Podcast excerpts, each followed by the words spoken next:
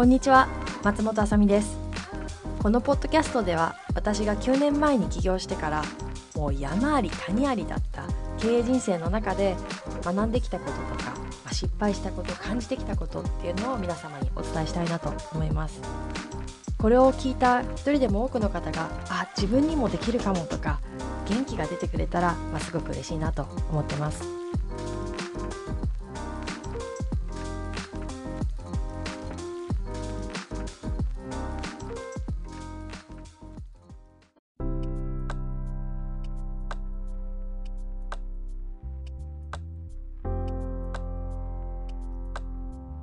ちは。今日はワクワクすることじゃないっていうことをやることについて私なりに今考えていることをお伝えしたいなと思います。世の中って結構こうワクワクすることをやろうとか心躍ることをみたいな結構ね流れがあると思うんですけれども私自身9年前に会社を起業してそれほど大きな規模でない会社を経営していますとこのワクワクすることだけをやってるなんてできないわけですよね。まあ、時にはもう本当に逃げたいな嫌だなって思うようなこともどうしてもやらなきゃいけないし、まあ、そういう結果として今があるんだなっていうふうに私は思うんですけれども、まあ、今回はそのワクワクしないことをやった結果想像以上に素晴らしいご縁に、ま恵まれたりだとか、まあ、結果になったことと方でここまでひどいことになるんだっていうようなまあ、状況になったっていうのもあったりとかしてその2つを分けるものって何だったんだろうっていうことを、ま、ちょっと考えてお伝えしたいなと思います。世の中でねこう大きな決断をする時例えば自分がこの仕事をするべきかあっちの仕事を取るべきかって決めるとか結婚相手としてこの人がいいのかとかそういうの考えるとかそういう時には私はもちろんワクワクするかなって自分の心に問うってすごく重要だと思うんですよね。自分も実際にそうしてきたんですけれどもただ仕事っていうところに、まあ、見てみるとワクワクだけじゃやっていけないんじゃないのっていうふうに私は個人的に思います。まあ、そんなことあの私なりの考えなんですけれどもお話しして皆さんが何か参考にしてくれたらいいなと思います。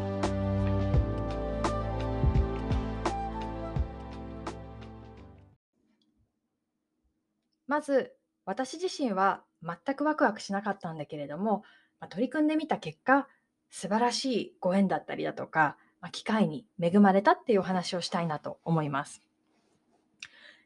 とまあ、このワクワクしなかったものの代表例として私は今までに参加したいくつかの女性起業家向けアクセラレーションプログラムっていうのがあります。まあ、これにすごい参加したくて仕方ないっていう方からするとなんかちょっと申し訳ないなと思うんですけれども、あの、私は、まあ、この女性起業家向けアクセラレーションプログラムっていうのに対して、全然ワクワクしなかったんですよね。で念のため、このアクセラレーションプログラムっていうのにをご存じない方のために、まあ、概要をお伝えさせていただきますと、まあ、いろんな企業だとか、まあ、場合によっては東京都とか、そういったところがですね、通常の起業家、経営者だったら、こう時間をかけてしか学べないようなことを数ヶ月間かけてギュギュッとこう専門家の方とかメンターの方とのやり取りを通じて学んで、まあ、急成長していきましょうっていうのがありましてこれをアクセラレーションプログラムと呼びます。であの私自身いくつかこういうのに参加させていただいたんですけれどもま正直参加する時全くワクワクしませんでした。なんでかっていうとそのプログラムのね、そのコンテンツとかは魅力的だなって思うんですけれども、私自身まず集団行動がすごく苦手なんですよね。で、あの、なんかこう、みんなで同じ場にいて、なんかそこで求められることをこう、あの、やらなきゃいけないみたいのってすごくプレッシャーだったりとか、あとは、他にもこう、女性起業家っって言って、こう、女性っていうことで全体こう私個人じゃなくてこのジェンダーをなんか評価されるみたいのがすごく嫌で、ね、男性起業家とは言わないのになんで女性起業家だけこうなんかジッパ人からげにしてなんかいろいろやるのみたいななんかそういう何て言うんですかねあの、天の弱って言っちゃそうかもしれないんですけれども、やってくれるだけありがたいのはもちろんあるんですけれども、まあ、そういう思いを持っちゃうんですよね。まあ、そんなこんなで、この女性起業家向けアクセラレーションプログラムって、まあ、すごくこう、あ、やだな、やりたくないな、できればとか思いながらも、まあ、いろんなご縁で参加させていただいたりとか、実際そのプログラムのこのセッションとかに行く時とかも結構こう、あの、窮屈さを感じながらもやってたわけなんですよ。で、ただ、結果としてですね、そこで出会った人、もしくはそこの出会った人のご紹介とかも含めてなんですけれども、まあ、素晴らしいご縁に恵まれて、今でもすごくお世話になっている人も何人もいます。あとは、まあ、ビジネス上のね、この学びっていうところも半端なかったですし、例えば今私が楽しんでやってるあのニュースピックスのプロピッカーっていう活動もあるんですけれども、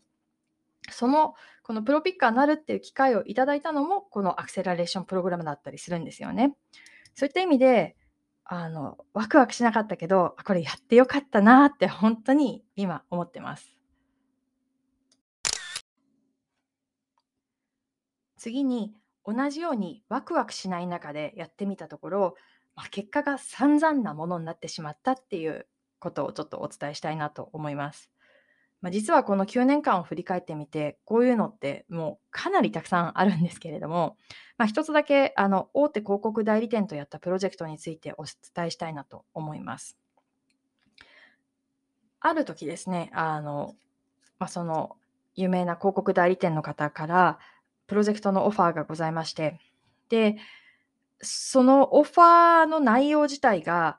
自分たちが今までやってきた専門性と全然かけ離れたものだったし、まあ、同時にそのビジネスを本格的にやっていきたいってわけでは全くなかったんですよね。それにこう、作業内容的にも、オファーしてくださってるその提示金額よりもかなり仕事量が多そうで、いや、これアンダーペイなんじゃないのって思うところも結構あったりとか。で、全然こうワクワクしなかったんですよ。で、とはいえ、なんか自分の中で、いや、この大手広告代理店と何かやったって実績って、将来的ないろんな可能性につながるんじゃないかなとか、信頼性につながるかなみたいな、まあ、そういう計算高さがありまして、ワクワクしないものの、やりますって言っちゃったんですよね。で、結果としてどうなったかというと、もう本当思い出すだけでも心がもう重くなるんですが、すごいそのプロジェクトが大変で、あの、複数名が私たちの会社の関係者が関わっていたプロジェクトなんですけれども、関わる人たちが、ま、次から次へと辞めていくみたいな状況だったんです。で、結果として私一人だけが、まあ、残されてしまいまして、で、もう本業どこそこそのプロジェクトの後始末というのか、まあ、なんとかしてやりきらなきゃいけなかったので、もうそこにすごい時間を費やして、なんとかかんとかやってっていうものだったんですよね。で、プロジェクトに関わった人たちとは、今となってはもうなんかもうそのせいで、こう絶縁状態というか、もうお互い声を掛け合いたくないみたいなぐらい、すごいトラウマのあるプロジェクトだし、あの同時にですね、そこでやったっていう実績を別にどこかに公表したいとも一切思わないし、あのそこから何か他のあの案件につながったとか、信用性につながったっていうのは全くないんですよね。で、まあ、そんな感じでワクワクしなくて取り組んだら、まあ、結果も散々だったっていうのがあって、こういうのって結構、その広告代理店とやったそのプロジェクト以外にも、実は私いくつもありまして、例えば他には、あの、あるかなり著名な方がやってらっしゃるプロジェクトに、まあ、やらないかって声をかけていただいて、うーん、それもちょっとなって、なんかワクワクしなくて、こう、なんか二の足を踏むような感じだったものの、なんかこう、いろんな計算高さみたいのが出て、やってみた結果、まあなんかまた、ちょっとこう、良くないあの結果になったっていうものもあったりとかして。まあ、先ほどこのワクワクしないんだけれどもやってみた結果うまくいったこともあれば、まあ、そうじゃなかったこともあるっていうふうにお話ししたんですけれども今こう改めて振り返ってこのうまくいく場合とそうじゃない時のなんか分かれ目って何なんだろうなっていうふうに考えてみたんですよね。で結果として、まあ、ざっくり言うと2つ大きな要素があるような気がしていて1つ目が、まあ、計算高くなりすぎてる場合はうまくいかないっていうことと、まあ、2つ目が覚悟が、まあ、生半可だったらうまくいかないっていう感じです。あのまず最初にその計算高さっていうところなんですが、まあ、先ほどからこうポッドキャストの中でも何回かお話ししてるんですけれどもそのこれをやったら将来的にこんな風になんか利益が得られるんじゃないかなっていう風にすごくこう計算してしまった時例えばその体験のそのそれそのものには価値を感じないんだけれどもなんか将来的なものに過度に期待してしまった時っていうなんかその計算高さがある時って結構空回りしちゃって結果が良くないなっていうふうに今私は思います。で2つ目の覚悟っていうところなんですけれどもあの世の中には結構ねどうにかなるみたいななんとかなるみたいに考えたい人って多いと思うし私も結構そういう傾向はまあ日常的なところでは多いんですよね。あのただ仕事のこの細かいプロジェクトとか何かそういうことを考えた時になんとかなるなるっていうその気軽さだけではやっていけないっていうかむしろなんとかなるんじゃなくてなんとかするっていう方が大事なんじゃないかなっていうふうに私は思います。そういった意味であのたとえワクワクしないことだったとしても、まあ、この機会を最大限に生かしてなんとかするぞって覚悟が決まってる時そのあの最初にお話しした女性起業家向けのアクセラレーションプログラムなんですけれどもそういう時ってなんかちゃんと結果はついてくるんですよね。なんか一方でなんかこう中途半端になんかなんとかなるかなみたいななんかそういうそういう風ななんかこう生ぬるい感じの覚悟しかない状態でややり続けてしまったものっていうのは結果として何ともならないっていう、むしろ最悪な状況になるっていうのが私の経験です。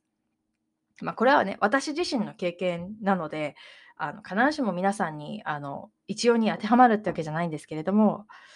まあ、あとはですね、あのもちろん個別のこう事象を見ていくと、あのもっと細かくこういう場合は失敗する傾向があるとかっていうのはいろいろ分析はできるし学びはあるんですけれども、まあ、ざっくりとしたところだとこの計算高さっていうのと覚悟っていうところが、まあ、大きな分かれ目だったのかなっていうふうに今私は思っています。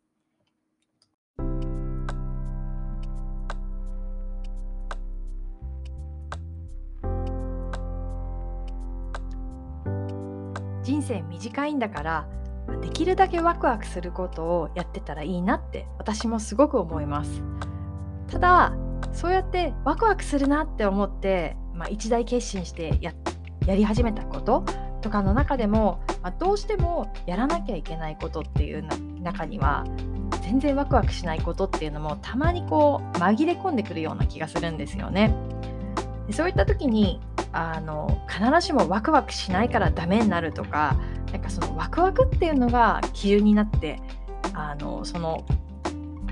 選択の、まあ、成否を分けるんじゃなくて大事なのはその訪れてきたチャンスとか、まあ、そういったことに対してどれだけ純粋な気持ちで向き合えるのかっていうことだったりとかそのチャンスを最大限生かしきるぞっていうような覚悟なんじゃないかなっていうふうに私は思います。今回の私のエピソードが何か仕事の中でこうズーンと心が重くなるような,、まあ、なんかタスクとかやらなきゃいけないことで悩んでらっしゃる方とか、まあ、もしくは仕事の以外でもこうご家庭とか子育ての中でちょっとこう心が重くなるようなあのやらなきゃいけないことで悩んでらっしゃる方がいれば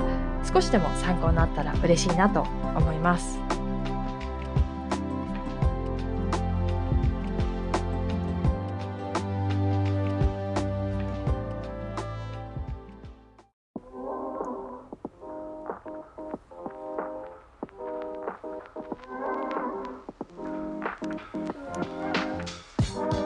回のこのエピソードを気に入ってくださった方は是非チャンネル登録をお願いします。またノート Twitter ニュースピックスなどでもいろいろと発信しておりますのでご関心がある方は是非フォローしてくださいね。それではまたお会いできることを楽しみにしております。さよなら。